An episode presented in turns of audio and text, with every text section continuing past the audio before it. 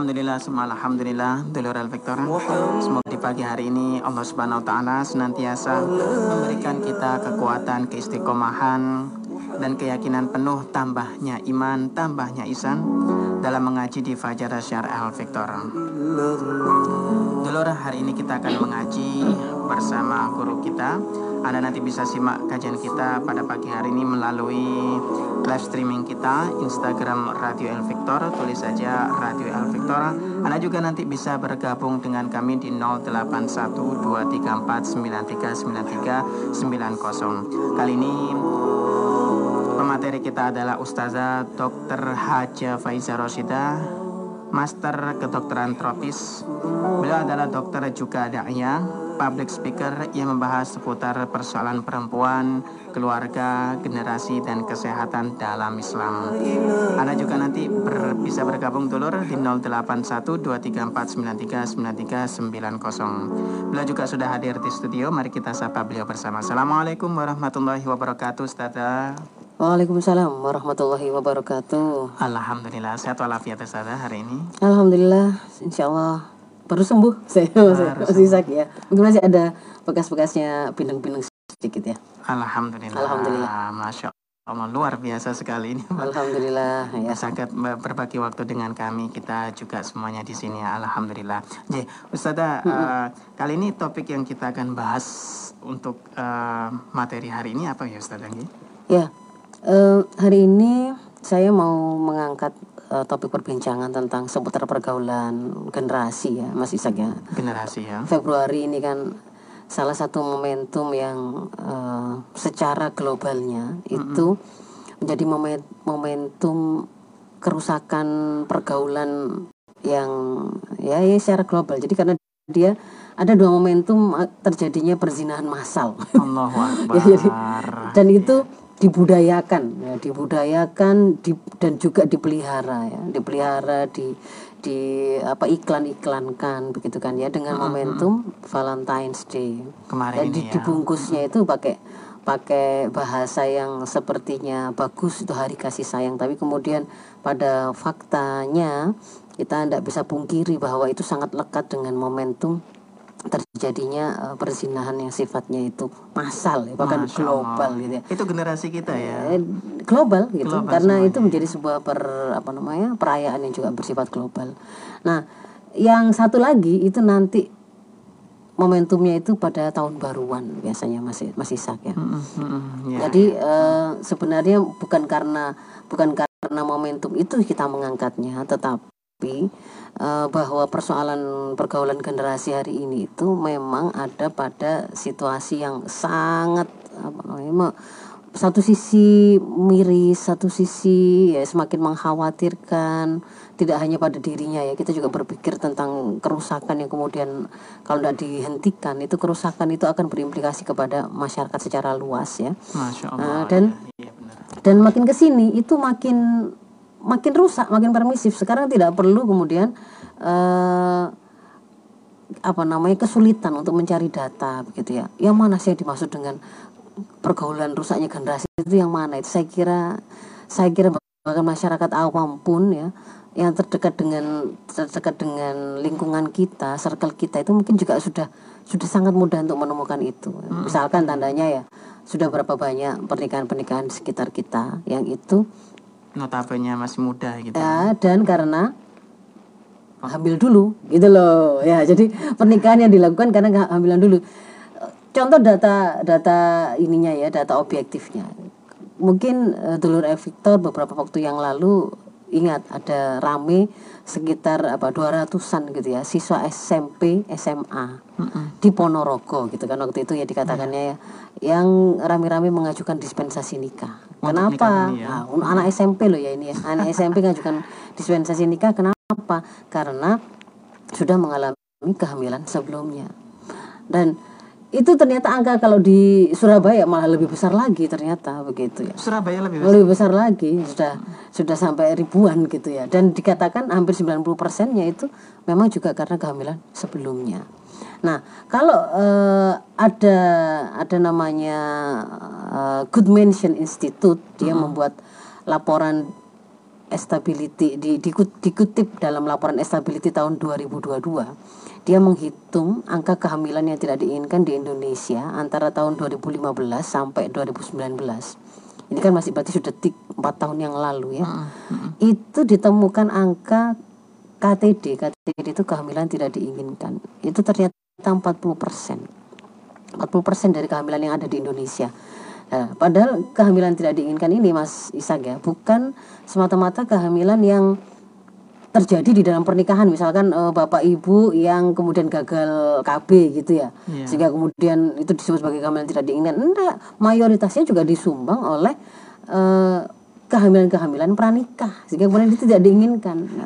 Nah jadi itu hampir separuh loh angkanya dari kehamilan di Indonesia Oh, bayangkan. 40% Nah, ya, makanya. Jadi ketika kemudian seperti ini kita bicaranya loh ini berarti ibaratnya kalau kita itu jalan-jalan berjalan di tengah-tengah masyarakat kita kemudian kemudian ketemu dengan kehamilan itu separuhnya itu kan hampir separuhnya itu berarti kalau kemudian pakai bahasa yang sifatnya kasar atau langsung bisa jadi itu ada adalah hamil-hamil di luar nikah atau kemudian itu berzinahan padahal kita sudah diwanti-wanti betul begitu kan oleh hadis itu kalau kemudian di satu negeri perzinahan itu tuh merajalela.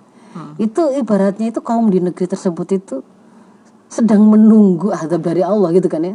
Iya. jadi ada ada ancaman Allah di sana yang kemudian eh, mengikuti kemaksiatan yang di dalam Islam itu disebut sebagai fahisyah wasa asabila kalau di Al-Isra udah tiga ya. Ketika Allah mengharamkan wala taqrabuz zina innahu kana fahisyatan wasa asabila. Kan jangan kamu dekati aktivitas zina karena zina itu aktivitas yang fahisyah keji keji itu ya keji ya dan dia seburu-buru jalan jadi ketika kemudian itu kemaksiatan itu bahkan disebut oleh Allah seperti itu diberi ancaman eh, apa namanya adab dan juga eh, dia termasuk di antara kemaksiatan yang eh, dijanjikan juga akan disegerakan adabnya kan gitu di dunia ini hanya di akhirat nanti. Nah selain itu kemudian kita juga bisa lihat ketika kemudian pergaulan ini rusak pergaulan pada generasi ini rusak implikasinya itu tidak cuman mereka kemudian hamil berhenti enggak kan kemudian mereka banyak melakukan follow up. Follow up tidak lanjut berikutnya. Tidak lanjut ah berikutnya tidak lanjut ya, berikutnya. biasanya gitu. kalau kemudian eh, mereka wah nggak ingin nggak siap gitu kan ya dengan kehamilan itu. Apa yang kemudian mereka lakukan? Biasanya mereka melakukan aborsi. Aborsi itu pun selain sebuah keharuman atau kemaksiatan dia pun beresiko. Ya kan? Beresiko beresiko artinya eh, berapa banyak sebenarnya para perempuan-perempuan anak-anak perempuan kita muslimah yang itu kemudian harus meregang nyawa di atas meja aborsi yang tidak aman. Juga kemudian ada resiko perdarahan ada resiko kerusakan organ reproduksi mereka bahkan ada yang sifatnya itu permanen harus diangkat karena tidak bisa diselamatkan lagi gitu ya itu membuat mereka kehilangan kesempatan untuk bereproduksi di kemudian hari. Itu gara-gara aborsi. aborsi. Ketika kemudian aborsinya itu kan ada yang ngawur ya. Ada yang misalnya minum minuman minum minuman yang mereka kira dengan cara seperti itu itu dia akan bisa keluar. Ternyata dia keracunan. Ada yang kemudian dengan membentur-benturkan memukul-mukul. Ternyata kemudian malah terjadi robekan atau terjadi eh, malah kemudian perdarahan nggak selamat eh. ada yang kemudian malah yang ekstrim dulu waktu zaman saya sekolah itu dikisahkan oleh salah seorang dosen saya itu malah ada yang ngawur memasukkan Tangan. Uh, bukan uh, benda tajam begitu ya yang dia anu sendiri begitu yang malah kemudian berakhir pada infeksi uh, organ reproduksinya dan harus diangkat nah, begitu Kantung rahimnya. iya rahimnya itu jadi yang seperti seperti ini ngawur-ngawur begini ini itu kemudian terjadi di tengah-tengah anak-anak kita begitu ya karena mereka tahu itu salah gitu kan ya mereka diam-diam nyari solusi dan seterusnya. Nah itu kemudian kalau kemudian yang berubah enggak berpikir enggak lah enggak jangan diaborsi lah ini sudah kadung salah gitu kan ya kemudian eh, mereka enggak melakukan aborsi maka itu pun juga banyak eh, apa namanya resiko-resiko berikutnya ketika mereka mempertahankan kehamilan. Ke- kehamilan tadi gitu kan ya itu kan bukan kehamilan yang mereka itu Inginkan ya. inginkan gitu kan ya secara psikis tidak diinginkan itu juga kasihan kepada anaknya. Belum kemudian mereka tidak siap dengan kehamilan tersebut. Akhirnya kemudian ada orang tua orang tua yang depresi anak-anak yang tidak terawat kalaupun kemudian dilanjutkan dan pernikahan pernikahannya pun kemudian bukan pernikahan yang sakinah mawaddah warohmah ya. Isinya itu akhirnya juga akhirnya ujungnya ber, berujung kepada per, perpisahan perceraian begitu. Jadi ini kalau kemudian mau mau kita lanjutkan kita biarkan kita bisa berkaca kepada apa yang sedang terjadi hari ini di beberapa negara barat ya. Nasab rusak gak jelas gitu ya. Sampai kemudian menjadi kebiasaan atau kultur di masyarakat itu yang namanya uh, paternity test. Paternity test kalau mungkin Mas Isak atau uh, apa namanya uh, saudara-saudara Dulul Victor lain yang menyimak gitu ya.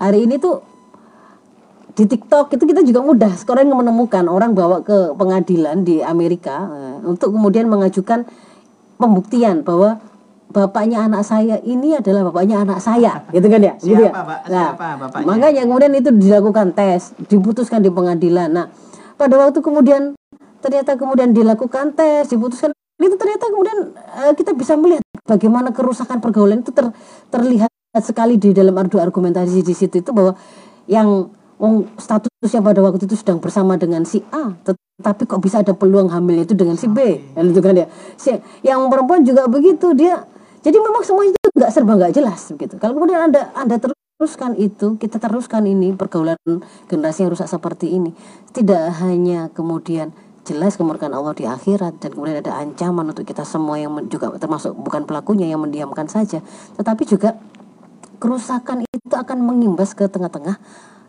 kita semua masyarakat semua meskipun kita itu bukan pelakunya sebagaimana perumpamaan yang diberikan oleh Rasul e, tentang bagaimana masyarakat itu menegakkan dan menegakkan aturan dan merusak kondisi di tengah-tengah mereka itu adalah seperti uh, sekelompok penumpang kapal besar gitu kan ya ya mm, yeah. yang mereka itu uh, apa namanya naik kapal itu karena jumlah mereka besar mereka harus berbagi tempat ada yang dapat dek, di dek atas ada yang di dek bawah.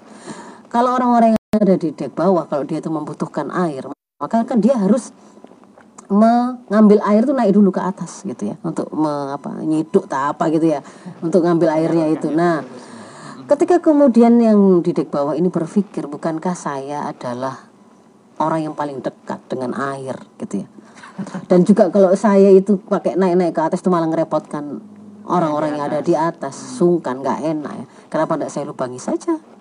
Uh, tempat saya sendiri. Toh tempat saya sendiri gitu ya. Nah kata Rasul di situ terjemahan bebasnya ya.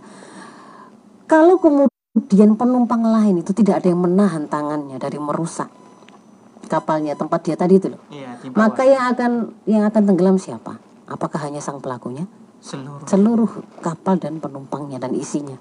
Jadi itu penggambaran tentang ketika satu kemaksiatan terjadi di tengah-tengah masyarakat. Lalu kita biarkan. Kita tidak perlu menjadi orang yang oh ya aku aku yang minjemi kapak nah, aku yang nyupporteri kamu. Ayo semangat semangat. Tidak pakai begitu. Tapi cukup kita menjadi orang yang mendiamkan saja maka kerusakan itu akan bisa sampai kepada kita.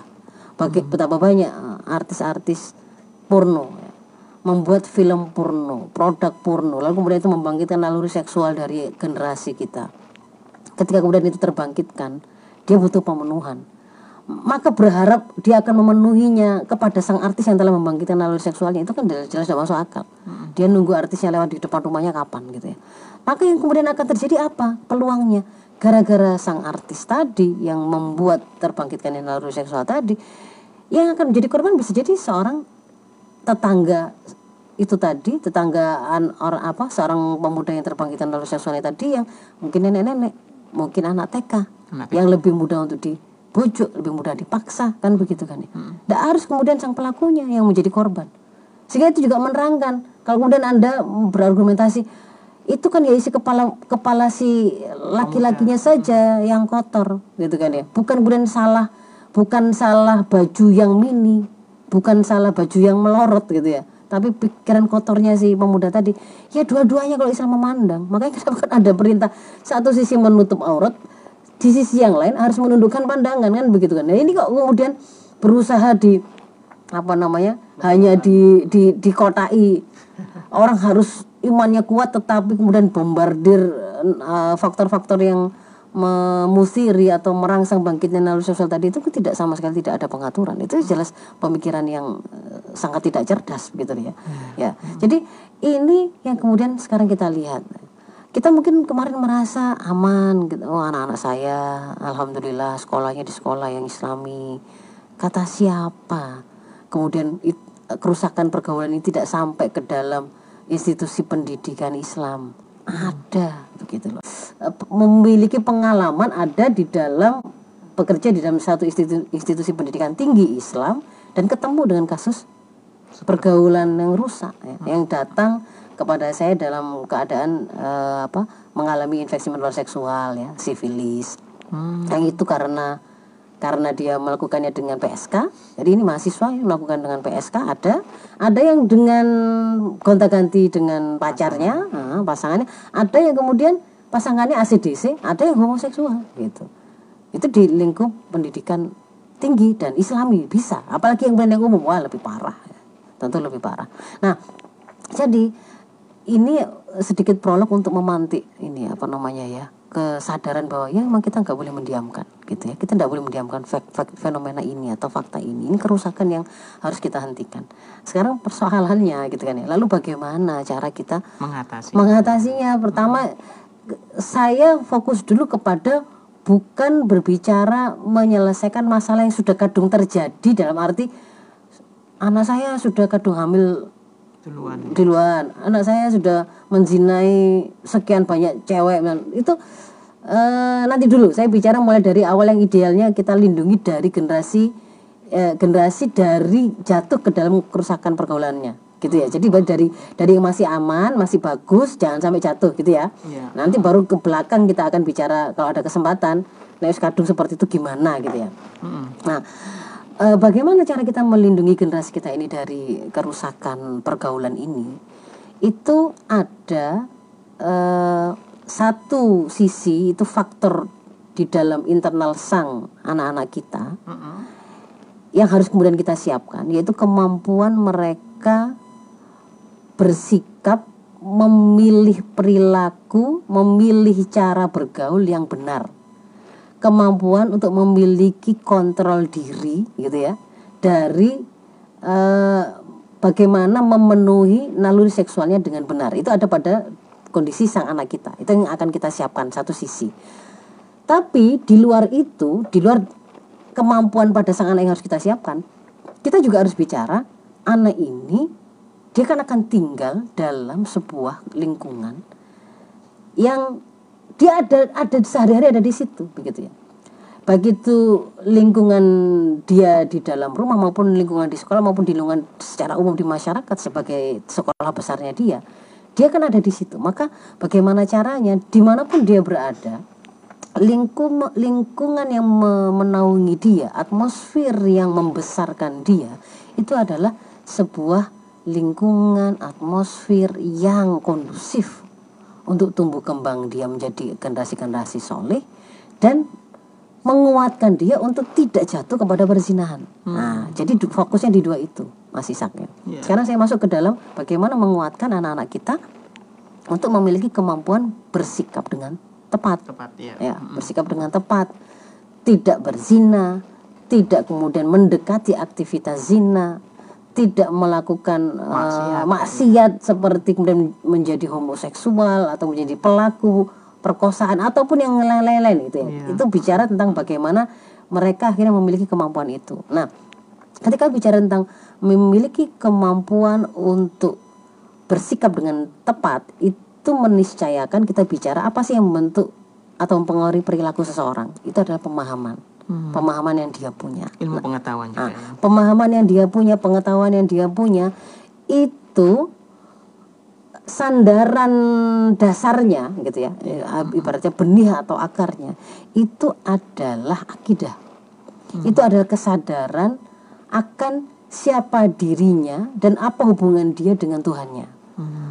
Jadi awal kalau kemudian kita mau mau mau mencegah anak kita terjatuh pada perzinahan itu bukan semata-mata cuman kemudian memborbardir dia dengan nasihat jangan pacaran, jangan pacaran, jangan pacaran. Tapi gak paham anak itu. Kenapa kemudian saya harus mendengar kata orang tua? Kenapa saya tidak boleh pacaran? Siapa yang tidak membolehkan? Itu kalau itu tidak tidak ada sandarnya sampai ke akarnya, gitu ya. Ya nggak akan nggak akan mempengaruhi gitu loh. Nah, jadi tarik itu sampai ke bawah, yaitu apa akarnya, akidahnya itu apa? Kesadaran dia, kesadaran anak kita bahwa dia itu ada di dunia ini, diciptakan di dunia ini itu bukan nggak sengaja, bukan tanpa maksud, bukan main-main. Wa ma khalaqtul jinna wal insa illa liya'budun. Allah itu telah mengadakan dia dari tidak ada melalui jalur pernikahan, kehamilan yang kemudian kelahiran yang dilakukan oleh orang tuanya. Tetapi itu kelahirannya dia, penciptaan dia itu Allah yang menciptakan dan itu ada maksudnya, yaitu adalah untuk mengabdi kepada Allah. Dia posisinya status pertamanya dia ketika dia itu lahir itu dia adalah hamba Allah. Hmm. Ya kan? Hamba Allah. Allah yang menciptakan mengadakannya untuk dengan maksud penciptaan agar kemudian dia menjalani kehidupan itu sesuai dengan aturan yang diberikan oleh Allah. Hmm. jadi dari situ itu dia sadar oh hubungan saya adalah hamba. Hubungan saya dengan Allah apa? Saya hambanya. Saya uh, diciptakan untuk menjalankan seluruh episode hidup saya termasuk ketika saya mau bergaul ketika kemudian saya mau memilih uh, apa pemenuhan terhadap naluri seksual saya itu sesuai dengan aturan Allah dan itu nanti akan saya pertanggungjawabkan. Kenapa? Karena saya nanti akan dikembalikan kepada Allah. Setelah hidup ini kan ada mati. Mati ke mana? Bukan kemudian hilang dimakan cacing terus selesai. Enggak. Itu dikembalikan lagi kepada pencipta kita untuk kemudian dipertanggungjawabkan bagaimana cara kita menjalani hidup. Semua yang kita semua lakukan. yang kita lakukan. Karena itulah kemudian Oh, berarti kalau seperti itu, selama saya hidup di dunia ini, berarti saya harus tahu dong apa yang harus saya lakukan, apa yang tidak boleh saya lakukan, apa yang sebaiknya saya lakukan, apa yang sebaiknya saya tinggalkan, apa yang itu merupakan pilihan bagi saya sehingga saya harus milih yang terbaik. Nah, itu yang kemudian namanya akidah itu, Mas Ishak ya. Hmm. Di situ dia akan mengenal uh, Allah Al-Khaliq Al-Mutabir, pencipta dan pengatur, pengatur dia. Dia kemudian mengenal bahwa oh ternyata di situ ada syariah Allah. Di situ dia akan mengenal standar hidup adalah halal haram, ya kan?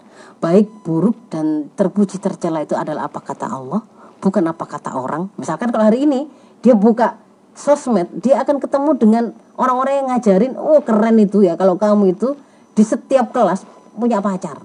Di setiap kecamatan itu pelecehan pacarmu begitu kan ya. Kalau kamu pernah me, me, apa namanya membuat prestasi menghamil sekian orang, itu bisa jadi itu jadi cerita-cerita kebanggaan hari iya. ini. Nah, kekerenan. Tetapi kalau anak ini tadi itu sudah diberitahu bahwa dia itu dia itu istimewa. Dia itu bukan nggak sama dengan hewan kalau hewan itu hidupnya itu ya makan minum tidur PAK eh, BAB kawin gitu ya itu mereka juga melakukan itu tetapi kalau kemudian manusia tidak seperti itu ada kualitas dia sebagai kemuliaan asfi ahsani takwim ya Allah telah menciptakan kita itu dalam bentuk yang ter ter uh, ahsani takwim yang paling bagus itu karena kita punya akal karena kita punya akal yang akal itu bisa membedakan mana benar, salah, baik, buruk, terpuji, tercela. Yang itu mulia atau tidak mulia. Kita tahu bahwa ina akramakum indallahi atqakum. Yang paling mulia itu yang paling taat di sisi Allah, yang paling takwa. Nah, anak ini tuh akan satu dia akan berpegang itu. Meskipun orang tuanya sudah tidak ada, atau dia sedang di luar kota, atau dia sedang jauh dari orang tuanya, sandaran akidah tadi itu akan mengontrol dia itu kontrol pertamanya itu yeah. kayak basicnya lanjutnya setelah kemudian dia itu memiliki akidah yang kuat ini tadi sehingga dia selalu merasa di, di, dilihat oleh Allah akan diminta pertanggungjawaban oleh Allah yeah. Allah itu maha mengetahui meskipun yang dilihat itu adalah hewan kecil lebih kecil dari semut yang berwarna hitam berjalan di atas batu hitam malam di malam gelap tanpa satu sinar pun Allah tahu. Nah, artinya kalau misalnya dia itu sudah merasa aman mau mojok eh, eh mojok kita mau check in ke mana? Dia tahu bahwa ada Allah yang melihatnya. Hmm. meskipun di situ nggak ada gak ada gurunya di situ nggak ada bapak ibunya di situ nggak ada teman-teman yang dia kenal dia kira dia tidak mengira dia itu aman tetapi dia tahu bahwa Allah selalu CCTV-nya jalan. Hmm. itu akidah itu akidah hmm. gitu kan ya. Yang kedua yang akan membuat kemudian anak kita itu terkontrol dan tidak salah dalam memilih amal itu adalah kelengkapan pengetahuan sakofa ya, pemahaman yang dia punya terkait dan bagaimana rambu-rambu Islam dalam mengatur pergaulan. Maka lengkapi di situ. Bagaimana apa saja e, sebenarnya tuntunan-tuntunan Islam dalam pergaulan? Jadi kalau kemudian kita bicara eh, pergaulan di dalam Islam itu sebenarnya dia akan embedded atau apa atau nyantol atau sudah jadi satu ketika kita mengajarkan kepada anak-anak kita tentang fikih tentang fikih, tentang ya. fikih. Nah, fikih itu diberikan kepada anak-anak kita itu sesuai dengan tumbuh kembangnya, sesuai dengan umurnya. Ya, jadi bukan bukan dikasihkannya itu bukan nanti ketika dia sudah SMA atau sudah balik? Enggak. Ada sejak awal sejak anak-anak diberikan. Cuma nanti yang mana yang diberikan pada masa anak-anak mana yang tidak. Nah kalau kemudian berkaitan dengan pergaulan berkaitan dengan pergaulan ini di antaranya itu ketika sejak anak itu adalah eh, kita mengajarkan kepada anak-anak kita bahwa dia adalah anak laki-laki, dia anak perempuan. Mengenalkan laki dan perempuan apa apa bedanya, apa ciri-ciri eh, biologisnya, apa contoh peran-peran yang berbeda antara laki-laki dan perempuan itu penting. Hari ini Mas Ishak ya, ketika kemudian eh, kita lihat kita berkaca pada fenomena di barat juga ya. Iya, iya. Hari ini sedang marak anak-anak yang beberapa tahun lalu mereka itu memutuskan untuk ganti gender. Transgender. Ya, jadi transgender, ganti gender, lalu kemudian dia sudah melakukan operasi sana sini untuk ganti ganti gendernya, gitu ya. Dua tahun kemudian, ketika kemudian akalnya lebih berfungsi, gitu ya, dia menyesali keputusannya itu dan dia tidak bisa kembali. Jadi ada yang kemudian memulai apa operasi itu umur 10 tahun, ada yang 12 tahun, ada yang 14 tahun. Nanti pada waktu kemudian 16 tahun, 17 tahun, kemudian dia merasa menyesal ganti gender tadi dan dia sudah tidak bisa kembali. Oh, sudah misalkan yang perempuan sudah sudah kadung diangkat rahimnya, sudah kadung dipotong sana sini, yang lagi juga begitu. Tapi kemudian dia menyesal ketika sudah lebih dewasa gitu ya. Di situ kemudian mereka bertanya, Oh saya waktu itu kan masih umur 9, masih 10 Kok kemudian bisa orang tua saya membiarkan Anda pikir saya sudah mengerti apa segala sesuatu Padahal pada saat yang sama Kultur mereka itu Seandainya kemudian orang tuanya pada saat mereka umur 9 itu mereka melarang Iya. Dia akan terkena eh, ancaman me, eh, apa namanya mengintimidasi atau me- mengurangi hak asasi manusia sang anak Kebebasan itu. kebebasan gitu. Nah, kalau kemudian kita kita kemudian tidak sejak sekarang mengajari kepada anak-anak kita, nah laki perempuan itu bukan cuma ide gitu loh. Itu memang faktanya. Itu ya memang perempuan diciptakan oleh Allah dengan karakternya begini, laki-laki begini. Nah, mereka hari ini tuh bingung. Perempuan itu definisinya apa? Apakah seorang perempuan transgender itu bisa melahirkan atau tidak? Itu itu kan sebenarnya pertanyaan yang sangat mudah tuh. Sangat Anak TK pun bisa kita bikin untuk mengerti itu. Tapi hari ini di, di peradaban barat yang sekuler dan liberal itu sampai menjadi pertanyaan yang panjang debatnya itu. Lah bagaimana Mas Isa usaha transgender gitu ya? Bisa hamil apa enggak? Ya, s- kalau orang waras itu meskipun dia TK sudah bisa diajak paham, dia tidak bisa. Kan dia nggak punya rahim. Kan gitu kan ya. Tapi kalau kemudian dalam dunia sekuler yang liberal ini itu sampai panjang gitu memperbincangkannya. Dan tidak bisa bilang begitu, begini, begini dan seterusnya. Nah, jadi itu contohnya ya, laki perempuan diajarkan. Kemudian dikenalkan tentang rasa malu menampakkan aurat. Hmm. Nah, boleh dia tuh lari-lari nggak memakai baju setelah mandi atau malah ibunya yang ngajarin mandi di depan rumah, maji di, eh, apa mandi di di, di, di hadapan orang-orang banyak yang tidak menghargai ada aurat anak. Itu kita diperintahkan untuk ngajari itu. Itu bagian dari fikih sebenarnya. Kemudian eh, menanamkan maskulinitas, feminitas masing-masing anak supaya tidak tidak ada benih awal terjadinya penyimpangan. Laki-laki itu ya Laki-laki. gini, perempuan itu ya gini. Kita ajarkan memang untuk kita tumbuhkan begitu ya eh, feminitasnya dan sifat femininnya dan femi- sifat maskulinnya dari anak kita. Kalau anak laki kita kan akan coba ajarin kamu nanti akan melindungi adikmu ibumu. Kalau kamu besok besar kamu jaga ibu kamu harus bekerja. Mulai nanti kalau sudah balik mulai belajar bekerja. Itu berbeda dengan ketika kemudian eh, kita me- me- menuntun kepada sang anak perempuan. Kita hendak me- me- apa namanya menumbuh suburkan sifat femininnya kasih sayangnya. Kan begitu kan rasa malunya yang lebih besar. Itu harus kemudian harus kemudian juga kita lakukan. Yang lain lagi termasuk di antaranya misalkan fikih tentang uh, kewajiban meminta izin anak-anak itu masuk ke dalam kamar orang tuanya di tiga masa aurat ya kan? Di surat An-Nur itu kan ada itu.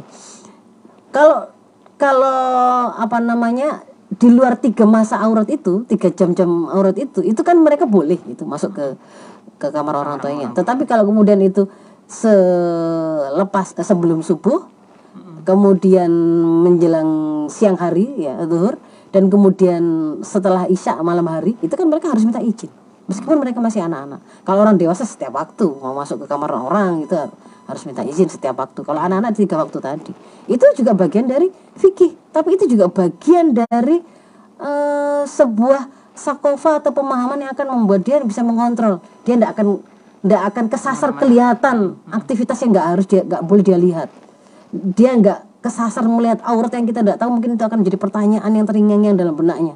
Karena melihat bapak ibunya yang tidak tidak sedang dalam kondisi yang layak untuk dilihat misalnya begitu. Ya ada sangat sangat rinci kemudian ada perintah untuk misalkan di fikih itu juga yang ini diajarkan pada masa anak-anak pisahkan tempat tidur mereka ketika mereka umur tujuh tujuh tahun tujuh tahun hmm. itu kan ya tidak satu selimut tidak satu pembaringan, tidak satu selimut dan satu pembaringan kan gitu kayak. Itu juga pendidikan itu juga. itu bagian dari pendidikan fikih dan sebenarnya itu yang kemudian itu pendidikan seksualitas dalam Islam itu begitu. Jadi bukan bukan kemudian seperti hari ini itu uh, pendidikan seks itu kemudian bagaimana mengenali masa-masa subur, anak usia SMP. Kenapa Anda perkenalkan dengan masa subur itu mau membuka peluang bahwa uh, supaya dia tuh tahu kapan bisa melakukan hubungan seksual tapi nggak hamil gitu mengasih trik itu kan sadar kemudian tidak melakukan sebuah uh, apa namanya pemberian modal untuk memiliki pemahaman yang benar dulu. Itu tentu saja malah menyesatkan jadi saya lanjutkan dulu jadi tentang kita masih dalam uh, alur menyiapkan anak untuk bisa mendapatkan kontrol diri untuk tidak jatuh pada melakukan keharuman atau pergaulan salah ya yang tadi kita sudah sampaikan itu dengan akidah dasarnya lalu melengkapi pemahaman atau sakofa yang dia butuhkan. Nah, sakofa ini sebenarnya adalah ketika kita memberikan penjelasan tentang syariat-syariat atau fikih-fikih ini kepada anak-anak kita. Dan itu diberikan sesuai dengan tumbuh kembangnya. Pada waktu masih masa anak-anak itu di antaranya tadi sudah saya sebutkan. Memisahkan tempat tidur anak laki-laki dan perempuan, mengajarkan minta izin masuk ke dalam kamar orang dewasa, mengenalkan mahram, siapa orang-orang yang kemudian dia boleh terlihat auratnya lebih dari uh, telapak tangan dan wajahnya. Boleh dia itu uh, apa namanya bergaul dengan lebih dekat tidak boleh diharap tidak boleh dinikahi. Itu dikenalkan menjaga pandangan melarang kholwat ikhtilat. Kita kenalkan itu. Setelah kemudian dia mulai bergaul lebih lebih lebih apa namanya lebih dia sudah lebih besar lagi gitu kan ya. Kita mulai perkenalkan namanya kholwat gitu kan. Tidak boleh ya meskipun meskipun kalian itu uh, apa namanya belajar kelompok gitu ya.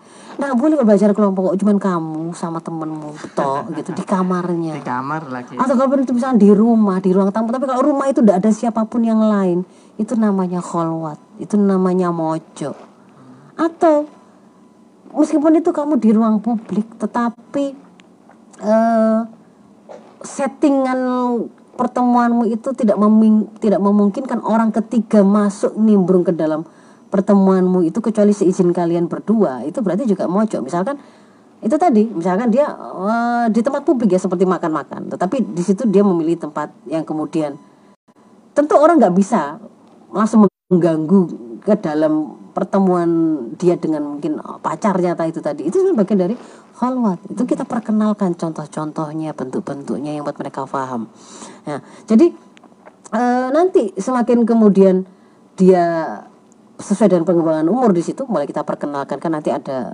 e, fikih tentang toharo akhirnya kita akan membahas tentang ihtilam kita akan membahas tentang tanda-tanda balik alamatul bulu gitu kan ya anak laki-laki akan mengenal mimpi basah seperti ini eh, tanda-tandanya seperti ini yang perempuan seperti ini ada menstruasi bagaimana cara membersihkan itu bagian dari proses uh, pendidikan pemberian sakofa pemahaman-pemahaman yang mereka butuhkan untuk memiliki memiliki kontrol diri yang bagus yang lain lagi uh, yang harus kemudian kita juga berikan itu adalah pemahaman yang benar tentang keberadaan naluri seksual pada diri mereka. Hmm. Nah, ini soalnya kan bisa jadi gini.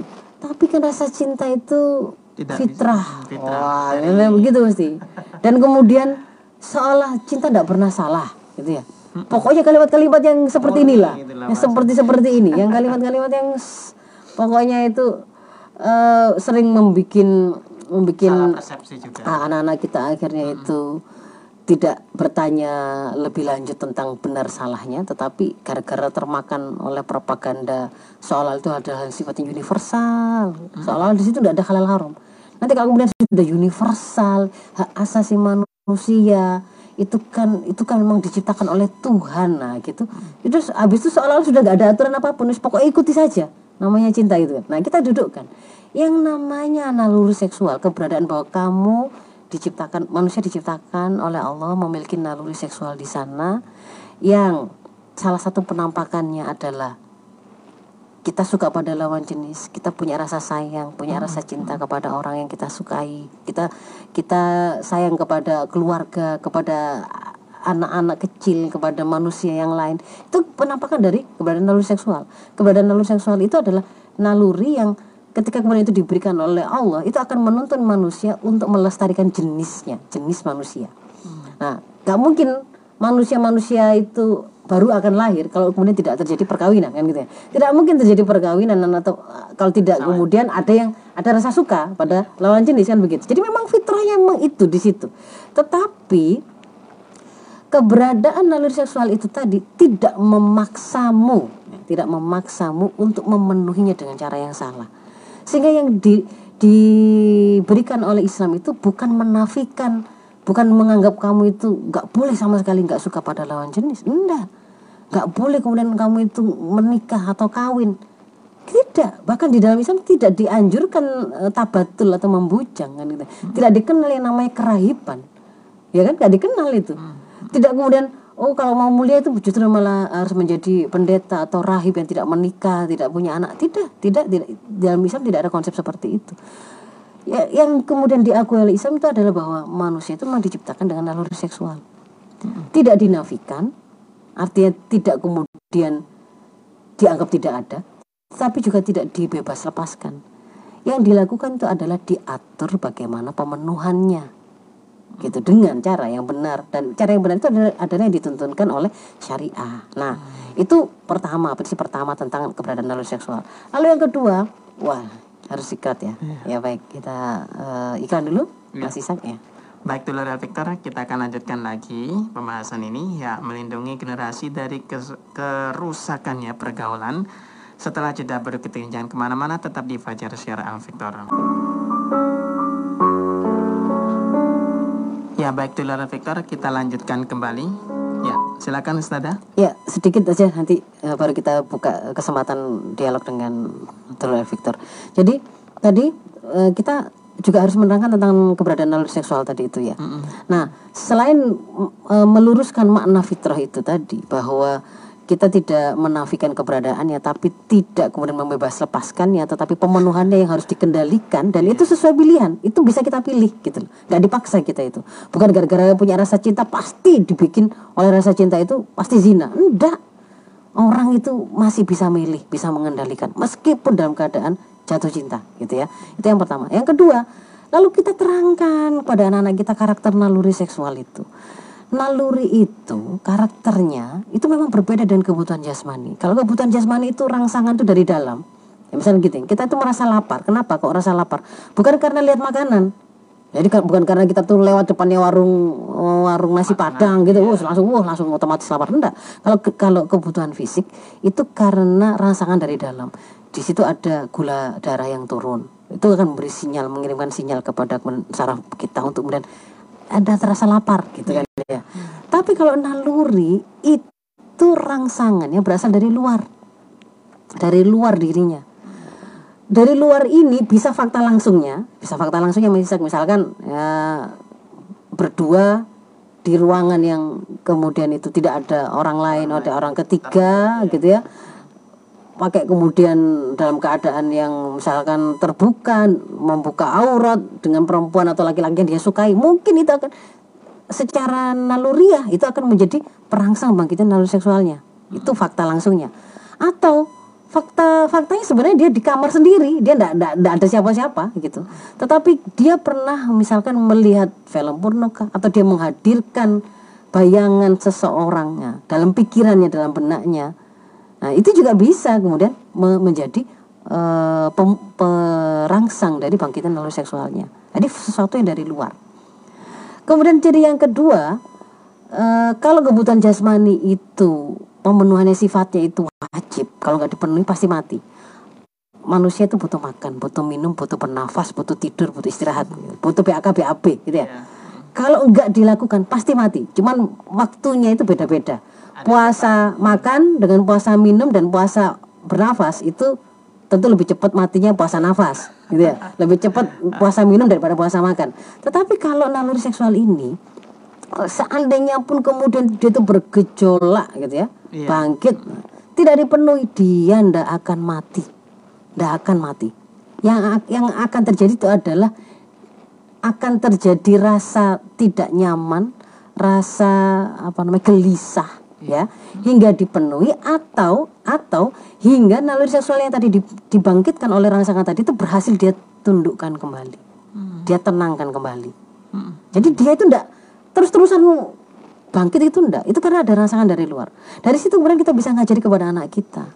Jadi nah jangan kemudian kamu itu melakukan hal-hal yang malah membuat naluri naluri seksualmu itu bangkit. Misalkan apa?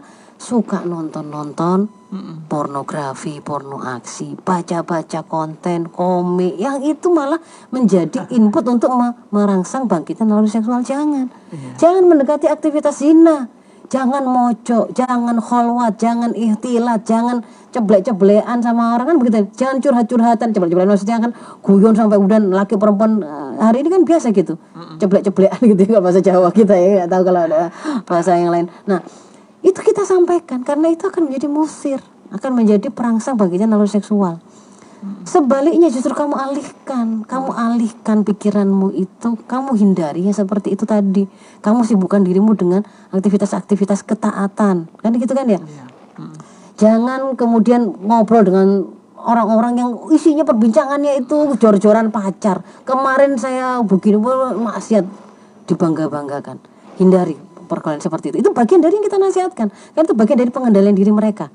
Kan itu kan ya. Nah dan eh, apa namanya yang lain lagi itu ini trennya itu masih masih sak ya. Anak-anak muda kita itu mereka memberi istilahnya itu PMO PMO oh, ya. PMO uh, eh, porn porn PMO itu porn masturbasi lalu orgasme. Jadi nggak zina tetapi melakukan swa rangsang ya maksudnya dia melakukan aktivitas zina tangan gitu ya. Jadi dia me melakukan masturbasi atau kaonani gitu ya, sampai kemudian orgasme. Dan itu diawali dengan dia mem memusiri dirinya atau merangsang dirinya dengan menonton porno porno pornografi kan begitu. Nah sehingga kalau kemudian supaya mencegah itu itu kamu hindari. Gimana sih mencegah itu? Kalau memang kamu itu biasa melakukan itu kalau ketika kamu sendirian hindari sendirian. Hindari sendirian. Hindari sendirian kalau begitu. Hindari sendirian di kamar masuk kamar tidur itu kalau benar-benar sudah capek lah wis. Kalau kemudian sekiranya kamu merasa khawatir itu kemudian membawa kamu pada ini lakukan yang lain, lakukan aktivitas, aktivitas yang, lain. Hmm. Ikuti ngaji, ikuti olahraga dan seterusnya itu kita kita ajari itu anak-anak kita itu. Nah, dan itu nggak akan mati kalau nggak dia dipenuhi.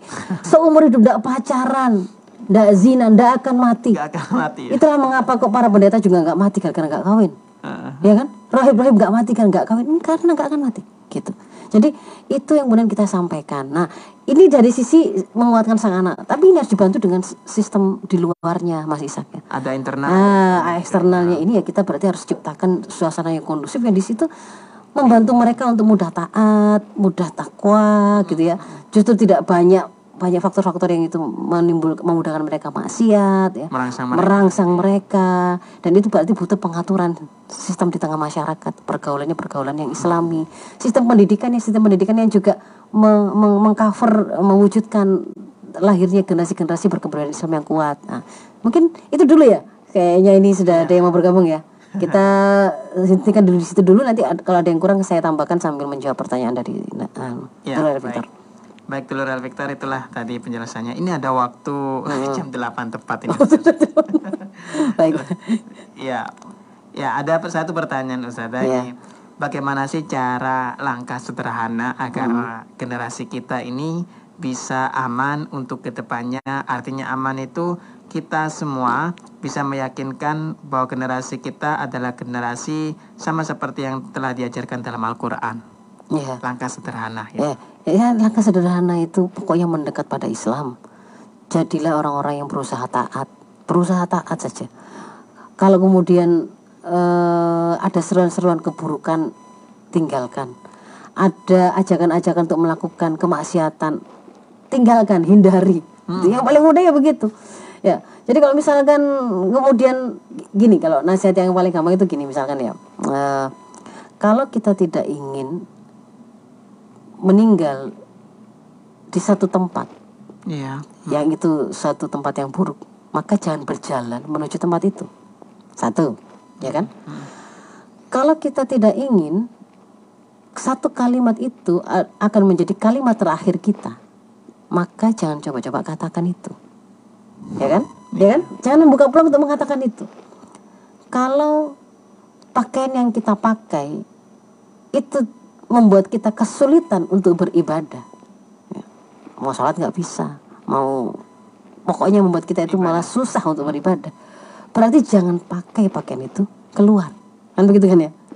Yang terakhir kalau eh, kita tidak ingin satu perbuatan itu menjadi akhir dari perbuatan kita jangan coba-coba lakukan perbuatan itu kan gitu kan ya sebenarnya kan begitu ya Simpel saja. Simpel saja. Ojo ngomong, ojo melakukan, ojo berjalan gitu ya. Jangan pakai sesuatu yang kita kita kita berharap itu tidak jadi akhir kita, gitu kan ya. Maka kemudian di situ ada, ayo trek-trekan ayo, oh, keren lah. Kemudian kita tidak ingin membayangkan, aku nggak ingin nanti mati dalam keadaan trek-trekan, dupa itu orang wong wakeh gitu ya di di apa di menjadi doa jelek bagi semua orang. Oh, anak-anak yang trek-trekan itu ketika nyusup itu loh ya, nyusup nyusup itu tuh Bahaya disyukur-syukur kan kalau sama netizen itu ketika video itu diputar itu ya. Oh sesuai dengan harapan netizen itu artinya kan mereka dapat dapat doa yang buruknya. Ketika kemudian kita punya bayangan anak-anak kita misalnya coba punya bayangan kak aku pengen lah dapat dapat doa buruk dari orang-orang. Berarti oh jangan coba lakukan. Ketika baru ada yang nyoba ngajak ayo tertekan gitu ya. Jangan ikut eh kamu gak kepingin tak ini loh si ini loh kemarin itu loh pakai cukup dengan seratus ribu, ratus ribu kamu belikan ini. Dia tuh mau loh dibawa ke ini check in ke sini gitu ya. Misalkan begitu. Kemudian bayangkan kalau nggak ingin ketika ada di dalam situ zina menjadi akhir dari perbuatan ya ojo lakukan itu. Jangan berangkat ke tempat itu. Kalau kemudian gara-gara bajumu terbuka membuat kamu itu lebih lebih susah untuk taat ya jangan pakai baju itu. Gitu kan ya. Itu kalau kalau nasihat sederhana katanya ya. Begitu. Ah, tapi sebenarnya ini nggak bisa kemudian hanya uh, usaha dari orang per orang tapi juga harus sampai pada level sistem Mas Isa. Kalau mau melindungi generasi itu ya juga harus sistem Semuanya pen- juga. sistem pendidikan formalnya. Itu kalau anak sekolah makin tinggi sekolahnya makin bagus terbentuk kepribadian Islamnya harusnya.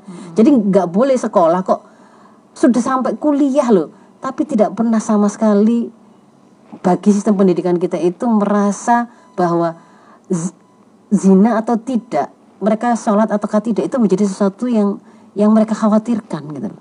nggak ada kok mahasiswa kita yang akan ditanya kamu sudah berapa kali zina? Sampai kamu sudah? Kan nggak ada kan? Dan dia akan menjadi nggak akan menjadi sebuah penilaian. Padahal itu sesuatu yang luar biasa. Oh ya baik. Habis waktunya ya. Ya mohon maaf sekali ya Dulur Elvitor eh, atas atas keterbatasan mungkin lain kali kita bisa sambung lagi dalam bahasan yang akan datang. Mohon maaf Assalamualaikum. Mustaqim. Assalamualaikum warahmatullahi wabarakatuh. Waalaikumsalam.